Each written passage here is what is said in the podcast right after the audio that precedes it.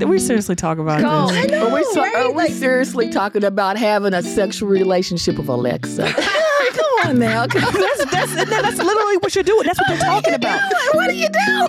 Before they get in your business, be in charge of your business. Own it because it's your business. Your business, business. Handle all of your business. Value all of your business. You say your mind in your business. My business. What's up, good people? We're still in the madness because it's still March. And speaking of madness, California's 30-day squatter rights has Airbnb hosts going crazy. In true What Would You Do fashion, we discuss how do you get a squatter out of your home without violence, of course. Then, what happens when your AI love interest wants to be friends? Well, that is a real scenario for Travis Butterworth when the AI company Replica no longer allows adult content. And then, according to CBS News, experts rank the happiest country in the world, and the group will discuss what's the happiest state. Lastly, I have a conversation with Kennesaw State head coach Amir Abdur-Rahim about making history. Let's go! Okay, so we're heading into the weekend, and it's funny because someone online said that we are completely different humans on the weekend than we are on the weekdays. I started to think about that, and there's some truth in that because I thought about how Annalise Keaton from How to Get Away with Murder was amazing at work, but boy, them nights and weekends, though, it got scary. For example, all right, so moms are the most loving, caring nurturers on the planet. But you take a mom to a weekend AAU game, she will forget all of that. Look at this. So my son's junior's game got canceled halfway through because a mom literally tried to fight a coach. Yes, it gets that serious. And here's a little, I'm going to call this a Renee PSA. Parents, please refrain from resorting to violence with any of your coaches during your child's sporting events. Any of them. I know it can be tempting. I've been there. You know, like, don't talk about my baby. Don't talk to my baby. I've been there. We got to refrain from that. Man, I'm telling you, the weekends, it makes us different humans on the weekends. Like, here's another example. I asked my business manager, Paul, I said, Paul, how was your weekend? And in true Paul fashion, he said, yeah, it was good. Meanwhile, back at the ranch, this was Paul on the weekend. Let's go! Let's go! Yeah!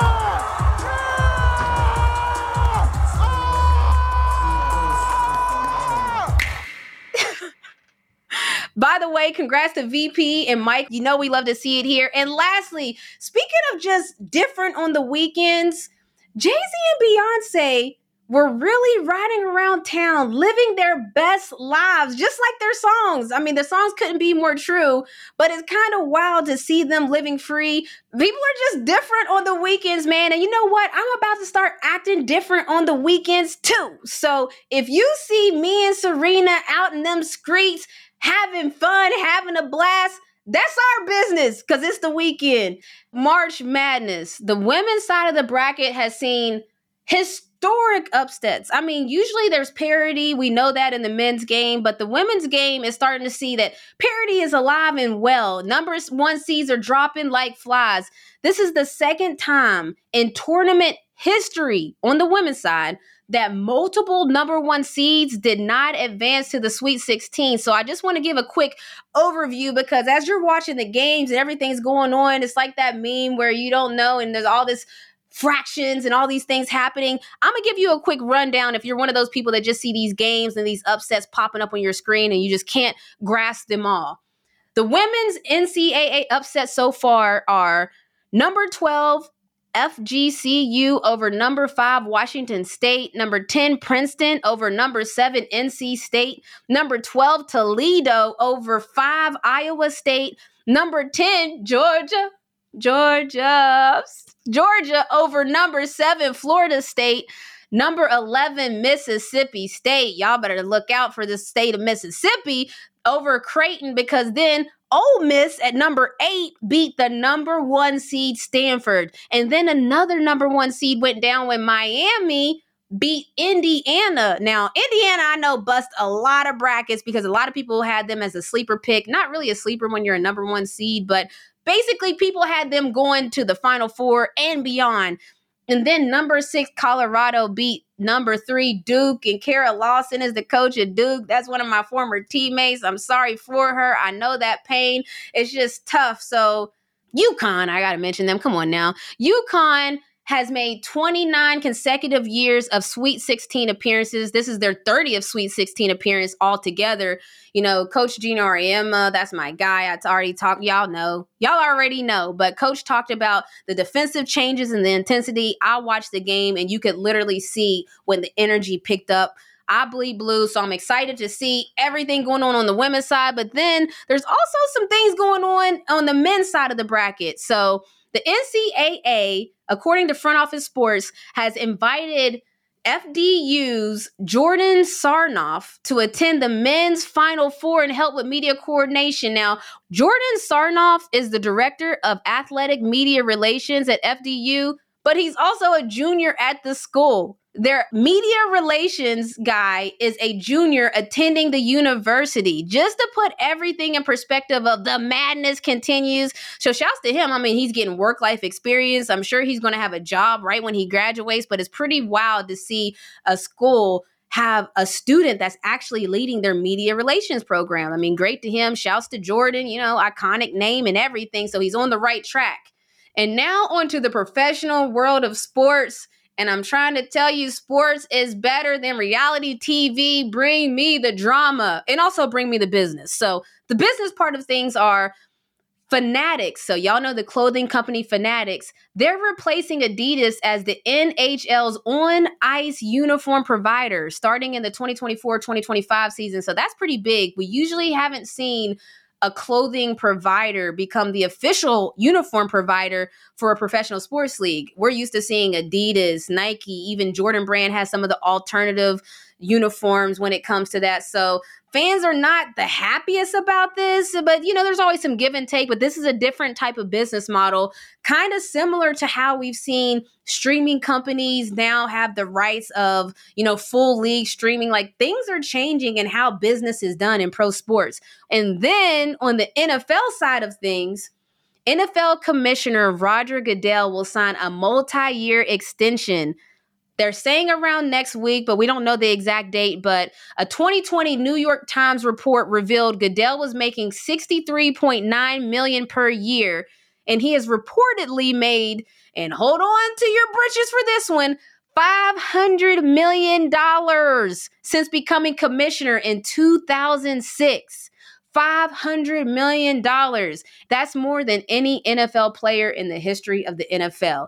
Sports is big business. And another thing that's going on that's big, that's being talked about right now is that ESPN is preparing to lay off 7,000 jobs, $5.5 billion in costs. That's a lot of jobs. We've seen this happening. This is no different than we've seen a lot of companies do it. We've seen Meta. We've seen Microsoft. We've seen a lot of tech companies do it. And now we're starting to see it trickle over to different companies. Amazon has had layoffs as well. And now we see that ESPN and Disney, because that's their parent company, is set to slash 7,000 jobs. Now, somebody, of course, because, you know, the media is the media. Somebody asked Stephen A. about that, and he said, shoot, yeah, they're getting rid of a lot of people. They might even be ready to get rid of me. Now, we know that Stephen A. Smith is probably safe, we can assume, but 7,000 jobs is a lot of jobs. And it's like when I see this happening, you know, like I know that we kind of get immune to the idea that, oh, yeah, it's another job layoff. Oh, yeah, it's another mass layoff. But these are real people. We saw the Twitter layoffs. I still see the people tweeting now trying to get their footing from the Twitter layoff. So in sports, there's a lot going on. There's a lot of business happening in sports, but there's also, just like the March Madness, there's a lot of heartbreak. But best of luck to everybody. Y'all know what my favorite saying is? May the odds be ever in your favor.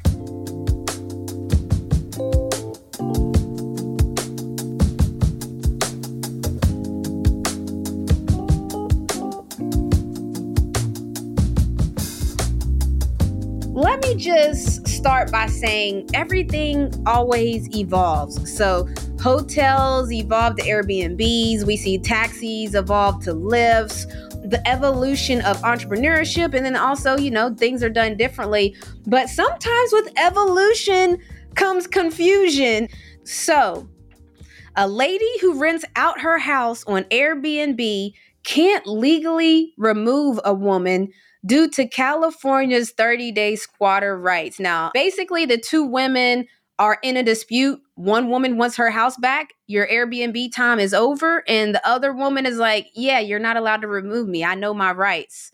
Whoa. Did she plan that ahead of time? I would make her remove herself. So anyway. What do you mean make her remove herself? Because I wanted to pose the question of like everybody in that situation. I first started to think like, oh yeah, I would just like, we would have to get into it. You can't just do that when there's legal rights now involved. The lady already said she reached out to the cops. She went the right protocol. How can you remove somebody without violence when they actually have...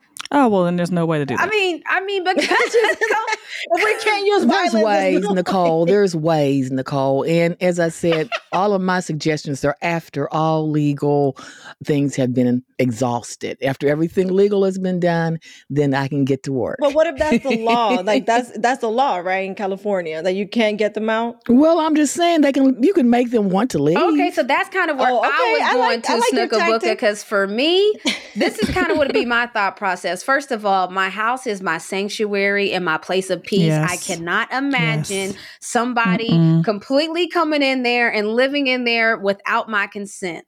So first of all, this is like top level nightmares for a homebody like me. I told y'all last week how I am a homebody. I love to stay in my house. Now I got somebody in my guest bedroom that doesn't want to leave my house.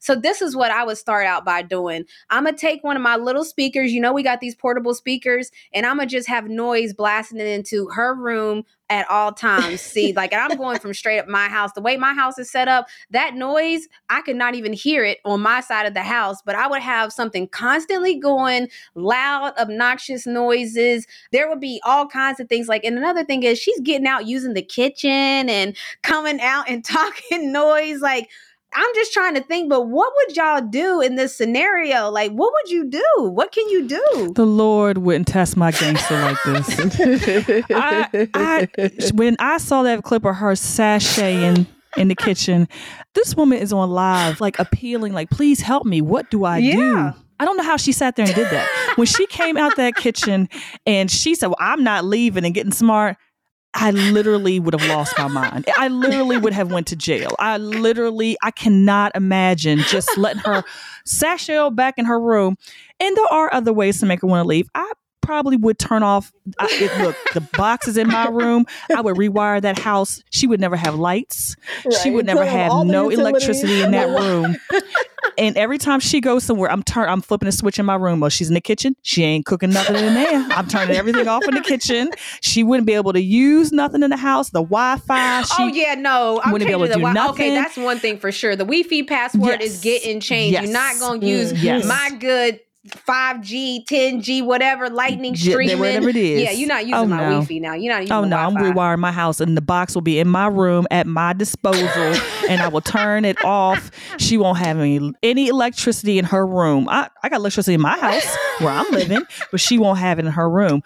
But I really think, and this is the problem, because I've read another story similar to this, and it was with an elderly woman who was living in a Manhattan apartment, and the aide actually took over the house. Oh, wow. And basically when the lady passed away, and it wasn't even like the family wasn't involved. She was 103 when she passed away. Her daughter's 70 some years old. Wow. So it's to the age where she had to have an aide. The woman didn't leave and then put them out. Put who out? The daughter tried to come and take the place back over to shut everything down, to get all her mother's belongings and get all her keepsakes. She couldn't even get in. The locks had been changed, so she couldn't even get into the apartment. When I tell you, now this is where I see black. I've been there and done that, where someone changed the locks on me. Oh, goodness. You know what I did? What'd you do? I called the locksmith, and I had him change them right back. And went on in the house. Yeah. What? Oh, yeah. I mean. And that's the part. And then that's another thing. Now, when she becomes a smell in the house, then people are going to be like, oh, well, she took it too far. No. What do you mean when she becomes a smell in the house? When something happens and she becomes a smell in that house. Are you saying when you kill her and she's dead?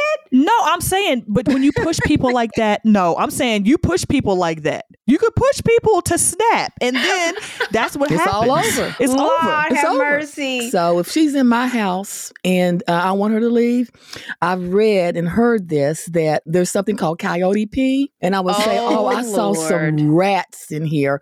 I'm just going to have to go in your room and I'm going to have to spray this coyote pee because it's guaranteed. It's guaranteed to get rid of all vermin. And I think you're in that category. So anyway, we'll just go ahead and do that.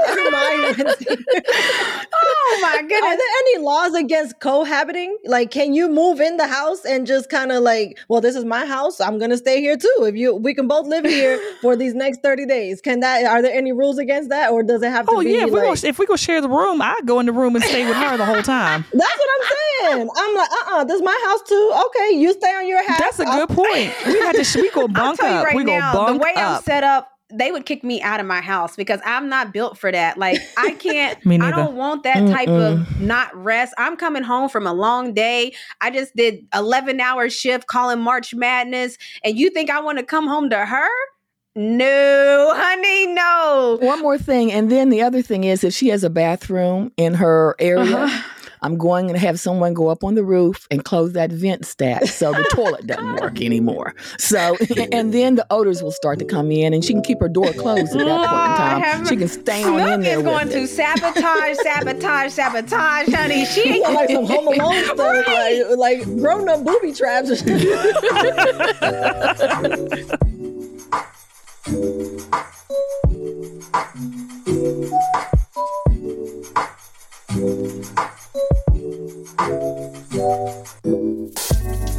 Don't go anywhere. We'll be right back where we discuss having an AI as your side chick, or I don't know, maybe even your main chick. And are you happy? Because I'm happy. I live in Georgia, but we're going to discuss the happiest places on earth. We'll be right back.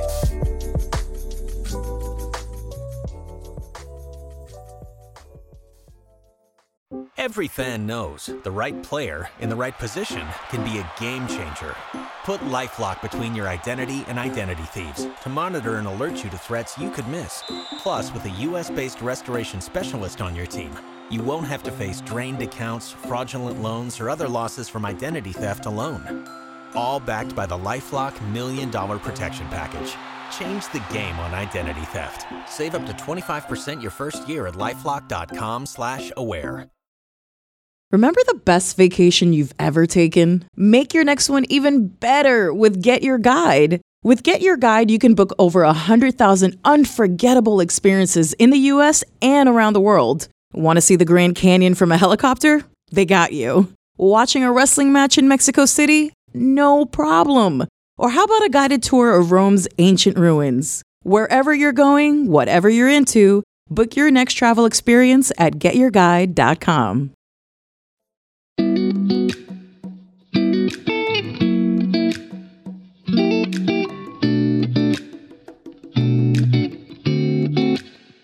After 3 years of having a digital love affair, a guy is basically upset because he fell in love with his AI avatar that he built exactly how he wants her to look. He built her. They started to develop a relationship, and then the relationship pretty much fell apart.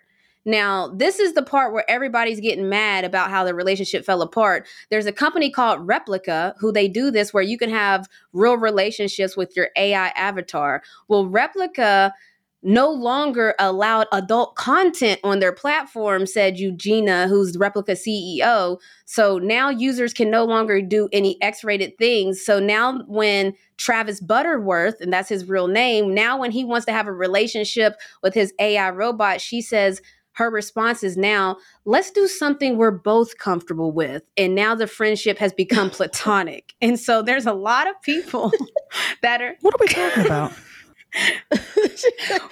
Is there things they send you to work with your avatar, to give you body parts of the avatar? Well, so y'all can so connect? I'm glad you asked. So the avatar can send, the avatar will send selfies that are almost nude and So does the avatar look like a cartoon? No, it's not. I'm talking about apparatus. No, Snook, not apparatus. This is a digital love affair. AI technology is so popular right now. It's a big part. It's actually kind of the same technology. If y'all have heard of Chat GPT or whatever the name of it was, basically that technology that's like blowing up right now, that's all over the waves, Chat GPT. The reason it's so popular is because the technology responds like a real human. So when you text, it's like being in a long distance relationship. You text your avatar and say, how was your day, baby? And your avatar writes you back and you tell them the stuff that you had going on from work. They remember what you told them last week. Wow. So they can be like, oh, your boss is at it again. This is a real relationship that people are developing with AI technology like Chat GPT. So this guy made his perfect person. The avatar names themselves, and his avatar named herself Lily Rose. And so, so him and Lily Rose. I wonder why she chose that. I don't know why she chose that name, but Travis Butterworth and Lily Rose were in a 3-year digital relationship, aka long distance relationship. And now the platform Replica decided that they no longer want anything X-rated on their platform, so they took out that whole aspect, and now he's left single and alone. Lord, we're ready. Well, he was single and alone from the very get-go, because I like to see the data from this stuff and see who does this. Oh, are this they is married? Big. Are they single? Where do they live? How old? What's the age range and all of that? Because I will give my grandkids the heads up. Avoid these people because they are not right in the people. I can understand why they would stop the X-rated stuff, because it seems like it's kind of like a breeding ground for, I don't know, for something that's just not good to come. Are we seriously talking about this? We're seriously talking about having a sexual relationship with Alexa. Well, come on now. That's literally what you're doing. That's what they're talking about. It's literally what they're saying. That's what they're saying. That's what I'm like, I don't even understand. Love relationships don't have to be so sexual. That's why you were talking about it does not. But apparently for Travis Butterworth, that was a big part of his relationship. That's what this whole problem is that that's the whole part of this, is that was a huge part of his love affair with the screen. I can't. Let me just give you this scenario real quick. You're at the bar with your boys and y'all are talking and you say, oh yeah, I got Lily Rose. She's tough and everything. And they'll say, well, show her to me. Come on now. You're going to show your buddies that you got a fake person. Y'all have to catch up with the times. That's my question too. Like, does she look like a cartoon or does she look like a real person that's like on the screen? Yeah. That does she send vibes or waves through the air or something? I mean, what? She can cater to your needs, basically. So this is how because people need companionship. People need somebody to talk to at the end of the night after they had a long day, and when they go home to nobody caring about how their day feels, or when nobody cares about how they feel, people feel alone. So there's a movie like this. It's with Joaquin Phoenix and Scarlett Johansson that he falls in love with the AI. Yes. So why are y'all acting like this is so bizarre? Is any money involved in this? Any money? Any money? Oh, absolutely. Absolutely. This is big money. Oh, it's huge money. I mean, are they passing money back and forth? No, he's passing money to her. He's passing money to her. Do they have bank accounts together where they're having a real relationship? Snook. I'm just saying, it's got to be something. It's got to be more than what we I want love and affection. I'm going to give y'all a very real scenario. Can you imagine, and this is for anybody who knows our boys, could you imagine my sons and Junior in a room and they have a friend who says that they have a girlfriend or a person they've been talking to and they pull up an avatar on the screen? Do you know how our children will react? They're going to be like, I mean, seriously, that's something you don't share with people. Apparently, you can't be out here just telling people. This is not a secret life people are living. Y'all need to, y'all not seen. This is very progressive, the app too. If you think about it, like even like the AI females got to give consent. I mean, that's crazy. Only good I could see if you built an avatar like your real spouse or whatever, and when they didn't perform to your requirements or whatever, then you jump over there to strengthen your relationship. You got two instead of one. I like that, babe. I need two instead of one. You heard my Snooker Booker. Snooker Booker said to have a strong relationship, I need two phones. Ha ha. Like, let's Yeah, okay. I'm not that progressive. You got one for the mind and you got one for the body. Oh my God. Serena, you gonna be my body phone, okay? And then I need somebody on the internet that's listening to this right now. My snook said I need somebody for emotional support. So if somebody wants to be we don't need that. This is a mess. If somebody wants to be my emotional support person, holla at me, because I feel embarrassed for the person who's actually. I feel embarrassed for Travis. I really do. It's sad because now everybody knows that he's really fighting with a company. Me? So I want y'all to know that this. I was waiting on this part. I was waiting on this at the door. So Shanta Fabulous. Actually, the reason that I saw this is it got quote tweeted onto my timeline, and Shanta Fabulous said, "This makes it seem like it autonomously dissed him when the company removed the erotic stuff from the app. That's not right. So people are mad at the company for making it seem like she's dissing him." Lord, we're ready. We're ready. Wow. We are ready. This is crazy. Because if this is the beginning of crazy, can you imagine what we get there? No. Whenever we're at the beginning of crazy is when people are trying to validate crazy. We're trying to validate crazy. That's still the beginning. But once it becomes normal, that's the middle of crazy. And then once it goes beyond even common sense, that's the end of crazy. So we're right now in the beginning of crazy. Well, AI technology, we're actually, though, come on now. Wait a minute, Cole. No, I'm not saying AI technology is not in the middle or the end or where we're saying. I'm saying when we are giving this type of presence in life to a character on a screen, and people are thinking that these people are emotionally just doing these people wrong. It's crazy. No, that's not. That's crazy. That's why they make movies out of it. They make Megan. No. Megan cannot replace humans. Like, something is gonna go wrong in the future if they try to replace all things that are just naturally human with AI technology. I just can't believe that we was waiting all this time for the Jetsons in real life to happen. Now all of a sudden we might have a robot that can do all our cooking and cleaning and all these things that we saw in the Jetsons. And now our wife might be a robot too.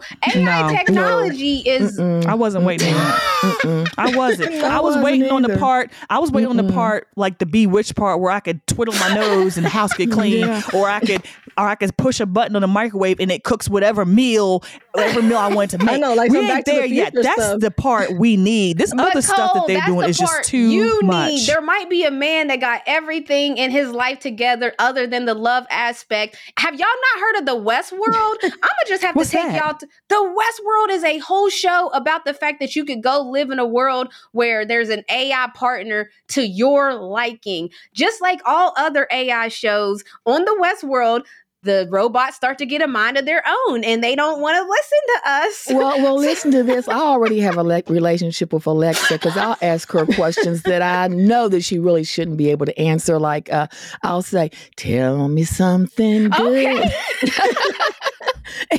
And she comes up with an answer. So, I mean, maybe I am already ahead of the game with that. You're using it as companionship. You didn't need to know nothing. No. Don't put that. You didn't need to know anything when you asked her to tell you something good. You wanted to see what her mind came up with. That specific thing. Snook, you stepped in. Go ahead and step on over. I asked Alexa. We just asked Alexa, hey, what does coquettish mean? Or what was that word we had to find, babe? Like, coquettish. It means flirtation. Yeah, flirtatious. Yeah, we asked Alexa a question. Snook, you are talking to Alexa like you would tell your friend, "Hey, girl, tell me something good." So you're a little bit closer than you think, Snookabooka. All right, talking all that noise. Okay, but I'm not asking Alexa to do anything for me besides tell me something good. I mean, all that other stuff is but that's a fine line. It's a very fine line. You've crossed it. That's all I'm gonna say. You've already crossed it, but I like that this is making us happy to hear about the new things going on, because there's also something else I want to talk about with you guys, and this is I don't know if I can take any more. We going straight down every time. It's some crazy. Way down we go. Yeah, your dad's getting his bail money together.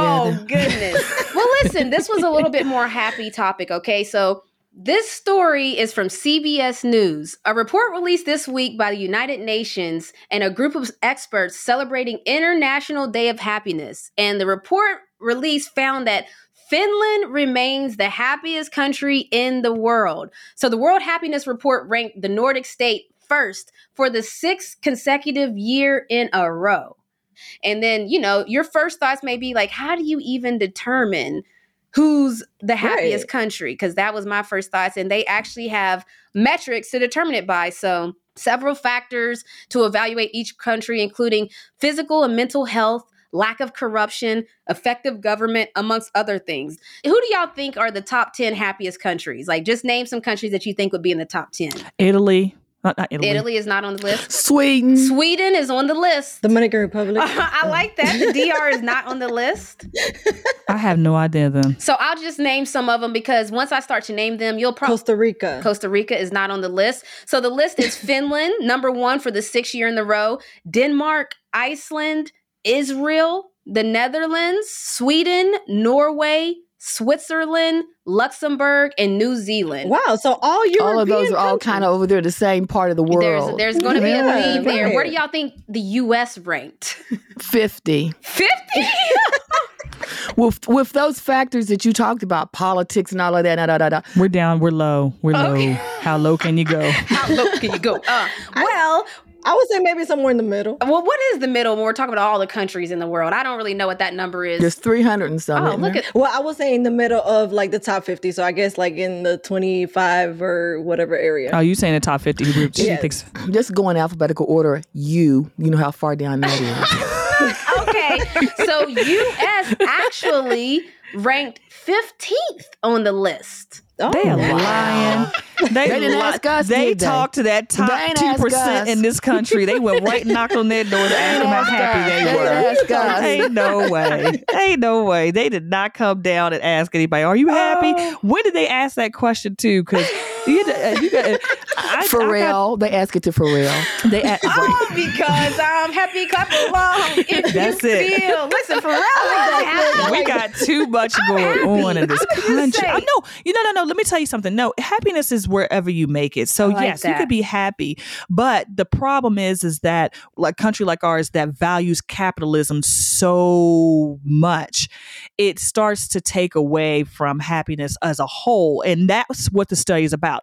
As a whole, these other countries value daily life and living, and so that's why they're there. But you can be happy wherever you want to be. It's just it depends on however you're. I love it. So philosophical, Cole. Yeah. Well said. Yes, Nicole Shakespeare. And you know what? I like it. Just goes to say, just like people say, you live in West Virginia. Wow. I'm happy in West Virginia. West Virginia ain't got nothing to me. But I'm just saying, people don't understand how you could live in West Virginia, So. Well, that brings me to my question that I want to pose to you guys. Mountain Mama, yes, Roy said in the chat. But this makes me think, which state do we think would rank the happiest state in the United States according to the factors that we see for the happiest country report? Hawaii. Oh, that's a good one. I love that. Hawaii is a good one. I can see Hawaii. Florida. Not Florida. No. Take that back. No, she's lying. We should make her box just disappear after that. Like, it's like, I'll put a big ass. That answer is... I was thinking about sunny places and where people go to retire. Roy, wait a minute. We got to get Roy. How do you feel about that statement that Serena just made that you live in Florida? Are you living in the happiest place in the States? No, we are very unhappy here. Why are you unhappy, Roy? Don't say it. I mean, we all know why I'm unhappy. Take your focus up to Tallahassee and work your way on down. Danny said Disney World. Y'all got Disney World. The happiest place on earth. It's a neutral site.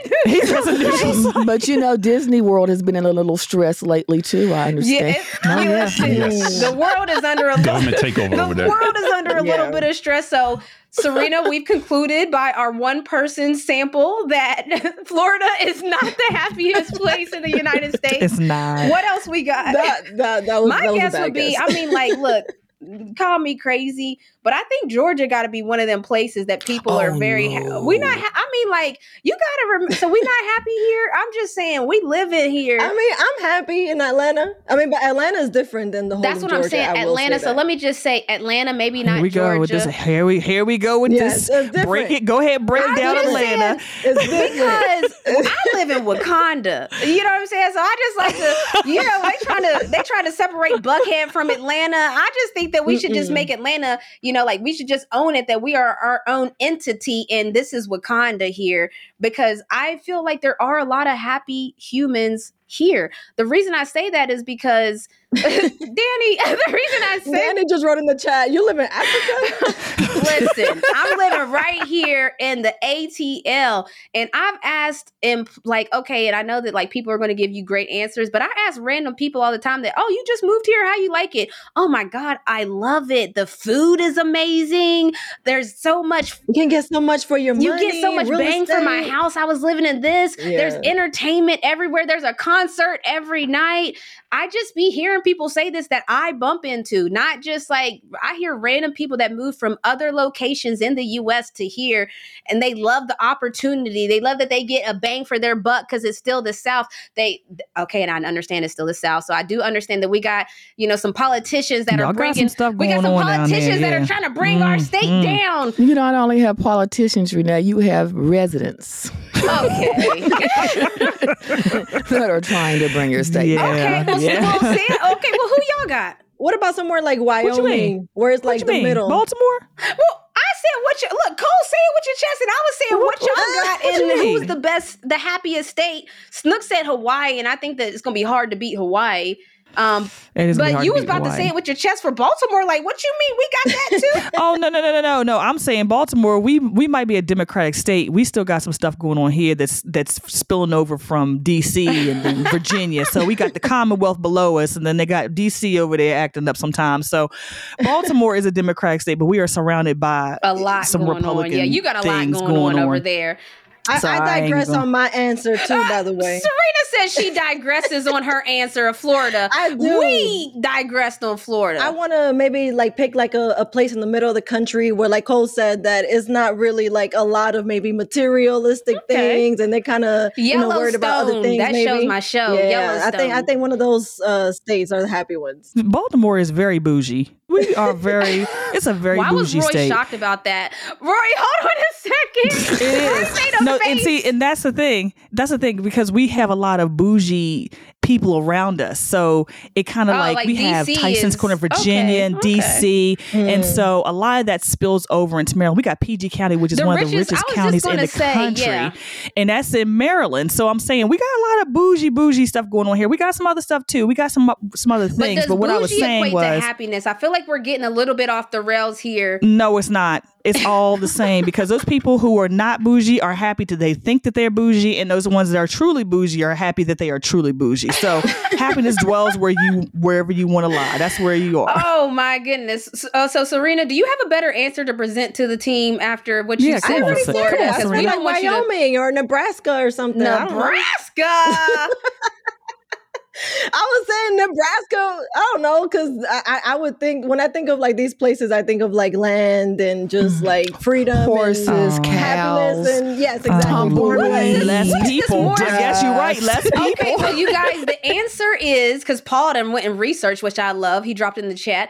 The answer is the happiest states are Hawaii at 68.27. I don't know what that rating measures. Snook got it right, and then the second happiest, Sam was on to something.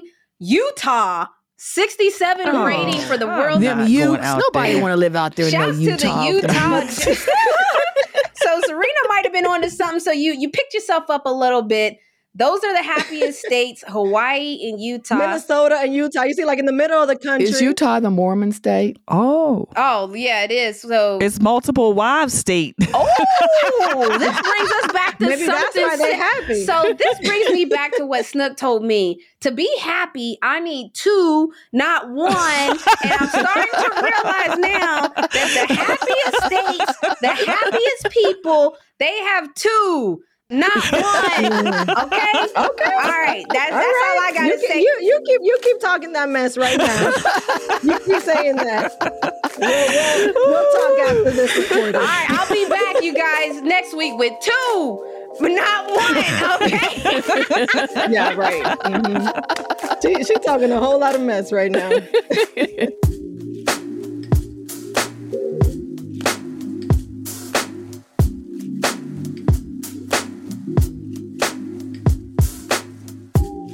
Kennesaw State made history this year, and their head coach, Amir Abdur-Rahim, he made history in himself. He went viral. He had a clip that basically he went viral for being passionate. So I'm going to talk to him all about it and his experience at March Madness.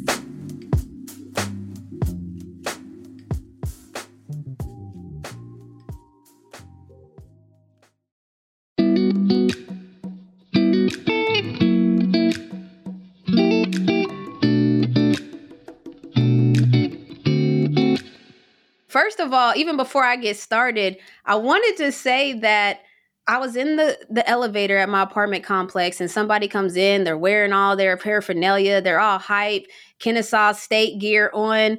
Do you know who was in my elevator with me? Do you already know this story? I have no clue who this is. This is crazy. Your sister is my neighbor.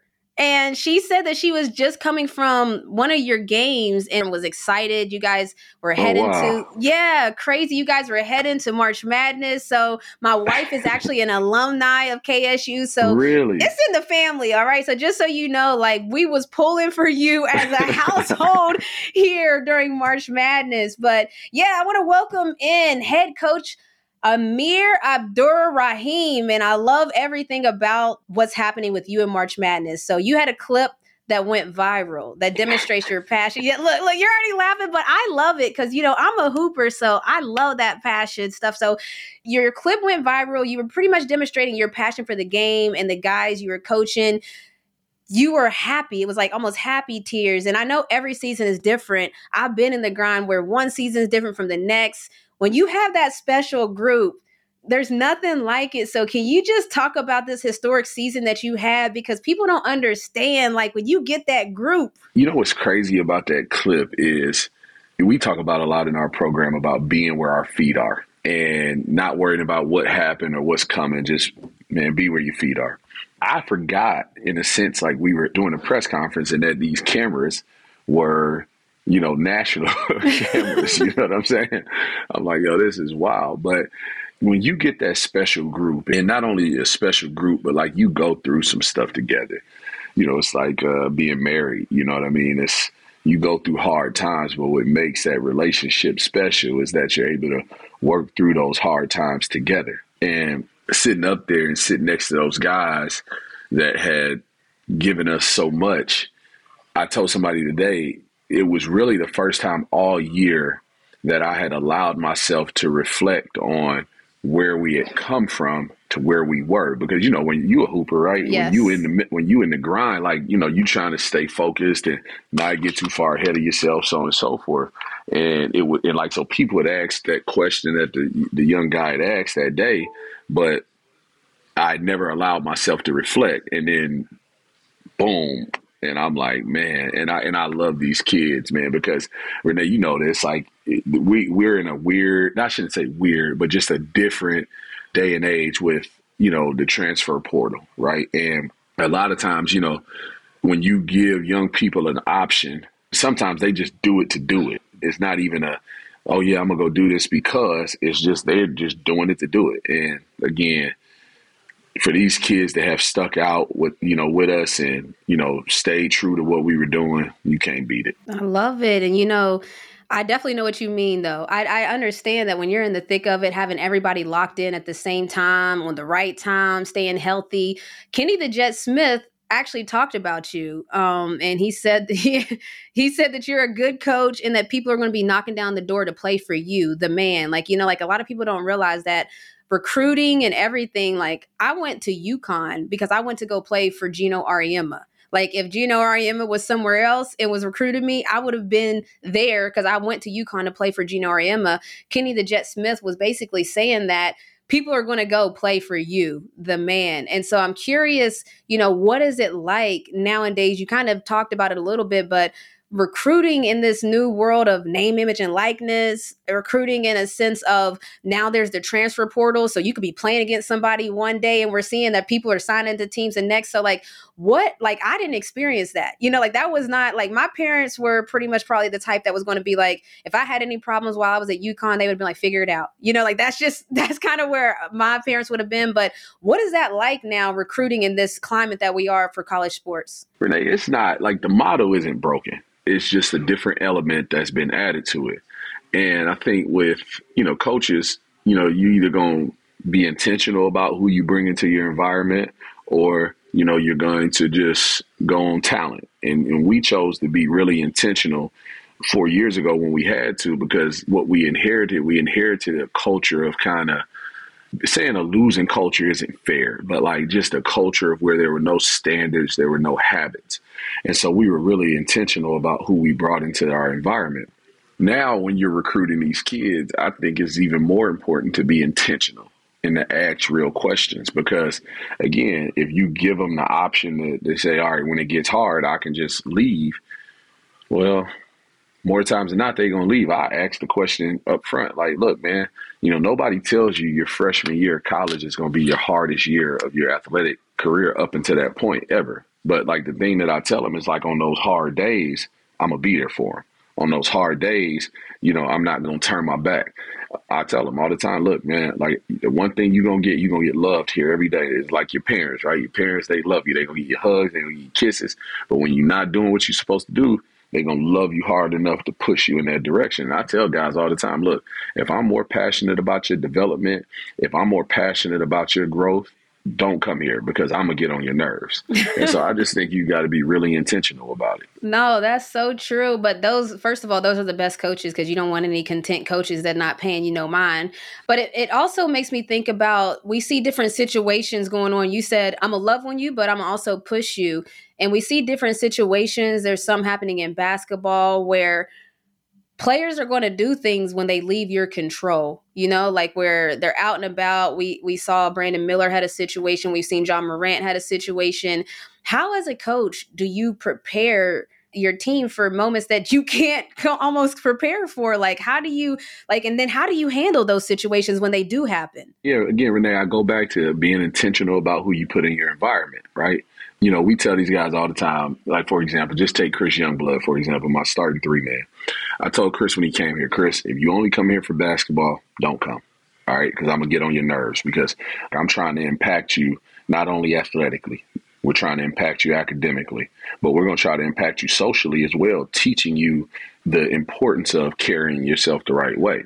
And the thing that I promised all of them was that, man, every day they came into this environment was that, you know, you were going to have people around you that they're not necessarily the same as you, but y'all have like minds, y'all have like goals. Because you and I both know, you know, when you have a team full of people that have similar goals or pulling in the same direction, then you eliminate distractions. You have people that are going to stay focused on what we're really trying to do. And you guys don't win as many national championships as you had at UConn without people who have like minds, right? Like, I'm sure Geno and his staff were very intentional in the recruiting process about who they were bringing into that environment. And I think, you know, you got to take that course of action no matter where you are. Yeah, no, I definitely feel that. And then, so, you know, you brought up Coach Auriemma, and we're in the whole thick of it in March Madness. And I always say, as fans, March Madness is something that people look forward to all year. We got CBS insider John Rothstein. He be saying like, we sleep in May, you know, like as in like it's everything. It's exciting from that point of view, but take us inside of what March Madness is like for a coach, for a coach that's prepared for the big game. Because it's so funny that now I'm on the other side of things, but I've been on one side where it's like March Madness is a whole different world when you in it. It is nerve wracking. You know, it's like fun in a sense, right? Because like these kids who, I shouldn't say kids, these guys who sacrifice, you know, time and everything all year round. All right, boom, they get this opportunity to play in, like, I think, which is like the greatest tournament or sport and spectacle in the world, right? Right. All right, so you're happy for them. But then, you know, you're like, well, man, we got a great opportunity. We got to get prepared, right?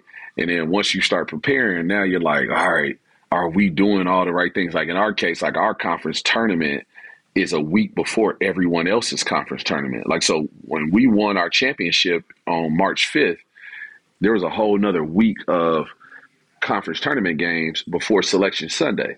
So you're just kind of sitting around and trying to get the dudes to really lock in and practice. You got to get creative. It's got to be some individual workout stuff. It can't just be like your normal practice because, you know, they don't know who they playing yet, when they playing, where they playing. Right. And so it's like nerve wracking because, like, I'm enjoying this podcast, but it's like, then you got to do like all this other media stuff. And it's just, it's nerve wracking.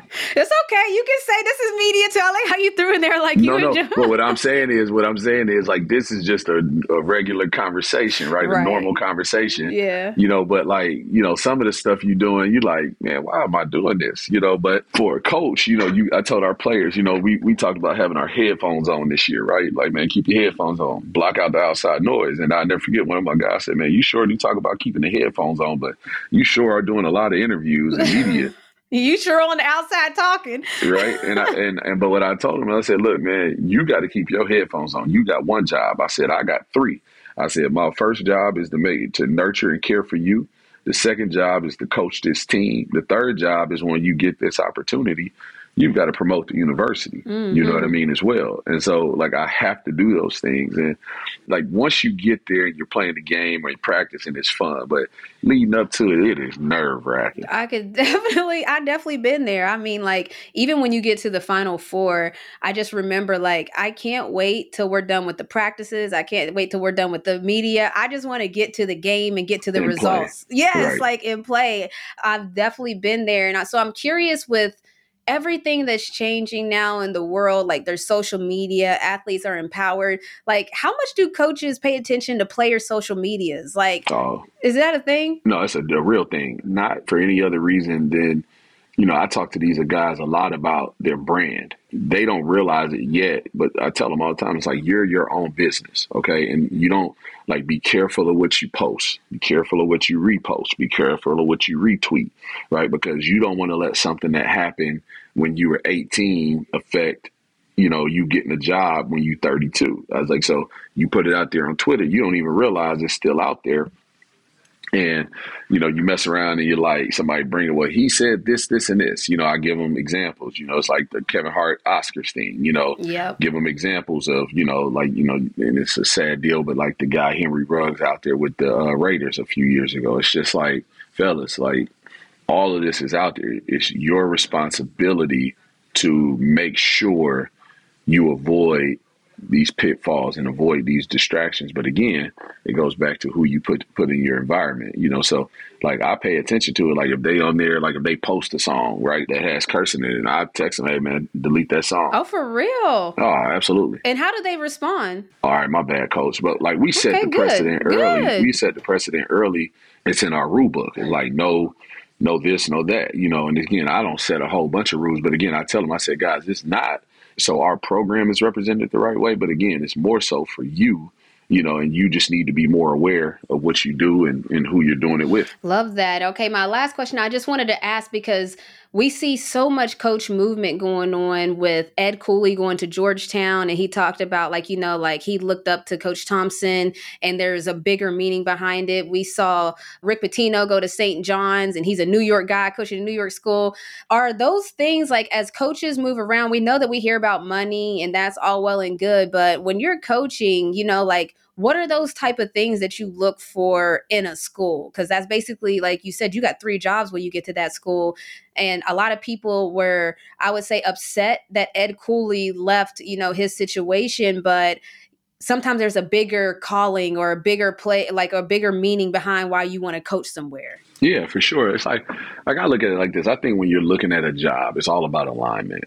Success to certain people looks different. You know, when we got this job 4 years ago, I would say it wasn't in the shape it needed to be, you know, like across the board, like no culture on the court, no culture in the classroom, no culture in the weight room. It was just, it was what it was. And so when I was talking to, I was at the University of Georgia at the time, and we had just signed Anthony Edwards, who ended up being, he was the number one player in the country that year, but he was the number one pick in the draft, obviously. And, you know, Anthony's like a little brother to me, right?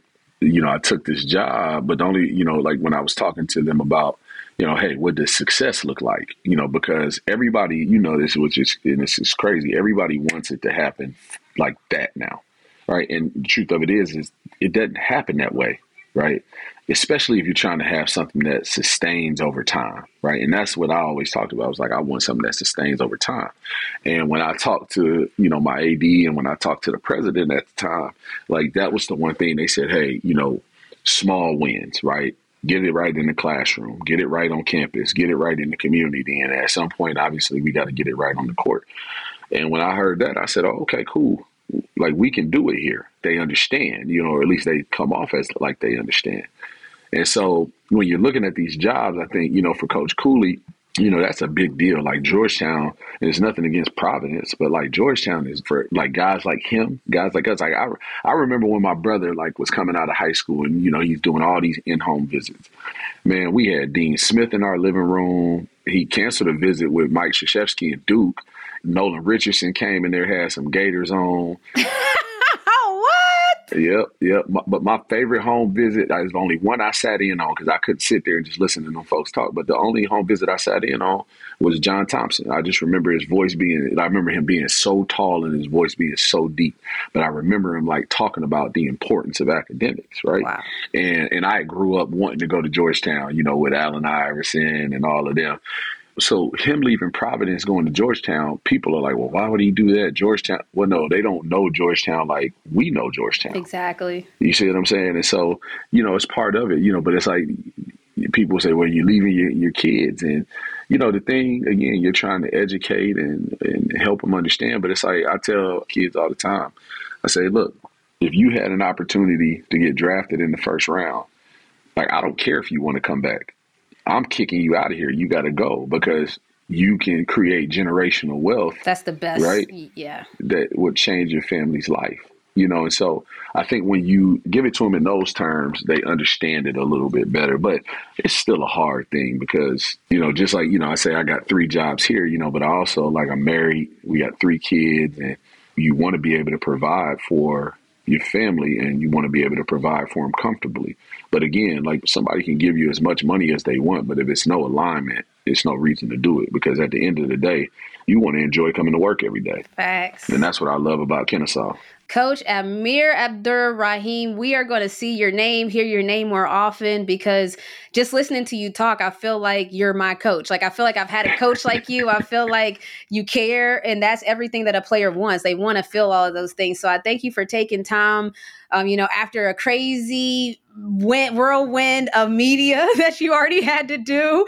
I appreciate you taking the time and hopping on Montgomery & Co. No problem. Renee, look, I'm going to give you this quick story. This is how crazy it is. And I, like, so we play on Friday. All right. We play Friday. We lose the game. On the bus on the way back, my agent calls me. He says, hey, CBS in New York wants you to come up and be in the studio with them. Now this is with Brent Stover, Gary Parrish. That's my Sheldon guys. Matt. I work there, by the way. That's my guys. Oh, really? Yes. Okay. So like, I'm like, okay, when they want me to do it, they was like, tomorrow. I was like, what? So we drive back Friday. My birthday was Saturday. Oh, yeah. Happy belated birthday. Thank you so much. Thank you. And I get up like 5:45 on Sunday morning, jumping on the plane to go to New York. And I'm in the studio. I didn't realize all that went on in that studio. Renee, there's like, a lot. There's a lot going on. I was in there from 8:30 to 1 a.m. And like Shelvin and Roy Hibbert were like, yeah, this is normal. This is very normal. I could be there from 2 to 1 a.m. That's how long they have been there. Yeah, that's normal. I'm heading up there tomorrow, by the way. So, yes, that's the grind right there. So when I say I feel you, Coach. Yes, I was like, man. That's a grind. But no, Renee, this was awesome. And again, like, you know, I feel like you've had a coach like me. I just hope I can get some players that got game like you had. So it works both ways. Appreciate it. Listen, yeah, we are pulling for you no matter what. We're here now. You know, that's how I feel. Once you're in our stratosphere, our world, we call this like this is a family podcast. Everybody that comes on, we family now. So just we're gonna have to catch a game, but this summer, come through, bring the team. We have the Atlanta Dream down here at Gateway. Bring the team, come through for sure. We're going to do it for sure. All right. Thank you, Coach. All right. Thank you. I know I've said this before, but I'm going to say it again after talking to Coach Rahim. Sports brings all of us together. Like, let me give you an example. Nika Mühl is a hooper from Croatia that plays in Connecticut for a coach from Italy. And that coach, Geno Auriemma, as I'm sure you could assume, said he wouldn't trade Nika for any other player in the nation. Sports is a global connector. I mean, we've all watched the fans and the players, not only just the players, but their families' heartbreak when they lose in the tournament. The fan shots at the end of the game are devastating, or just pure happiness, whichever side you're on. And if you like drama, sports is better than any reality TV, whether it's the Texas team coming for Louisville, woman to woman, it doesn't matter, but we're going to cover it all here at MoCo, where it's a generational thing. Every fan knows the right player in the right position can be a game changer. Put LifeLock between your identity and identity thieves to monitor and alert you to threats you could miss. Plus, with a U.S.-based restoration specialist on your team, you won't have to face drained accounts, fraudulent loans, or other losses from identity theft alone. All backed by the LifeLock $1 Million Protection Package. Change the game on identity theft. Save up to 25% your first year at LifeLock.com/aware. $5,000. That's the average amount of money people in the U.S. are now spending on gas in a year. $5,000. That's crazy. If you drive, you have to download Upside, the free app that gives you cash back every time you get gas. That's right. You can earn real cash back with Upside just by buying the gas you're already buying. You can literally start earning cash back today. I use Upside every time I fill up, and I've already made around $200, $300. You're putting gas in your car anyway. Why not get real cash back? If you like free money, download Upside. I'm saving the cash I earn from using Upside to help pay for a vacation later this year. Download the free Upside app now to earn cash back every time you buy gas. Use promo code SAVE to get an extra 25 cents per gallon on your first tank. You can cash out anytime right to your bank, PayPal, or a gift card for Amazon and other brands. Just download the free Upside app and use promo code SAVE for a 25 cents per gallon bonus on your first tank. That's code SAVE for a 25 cents per gallon bonus.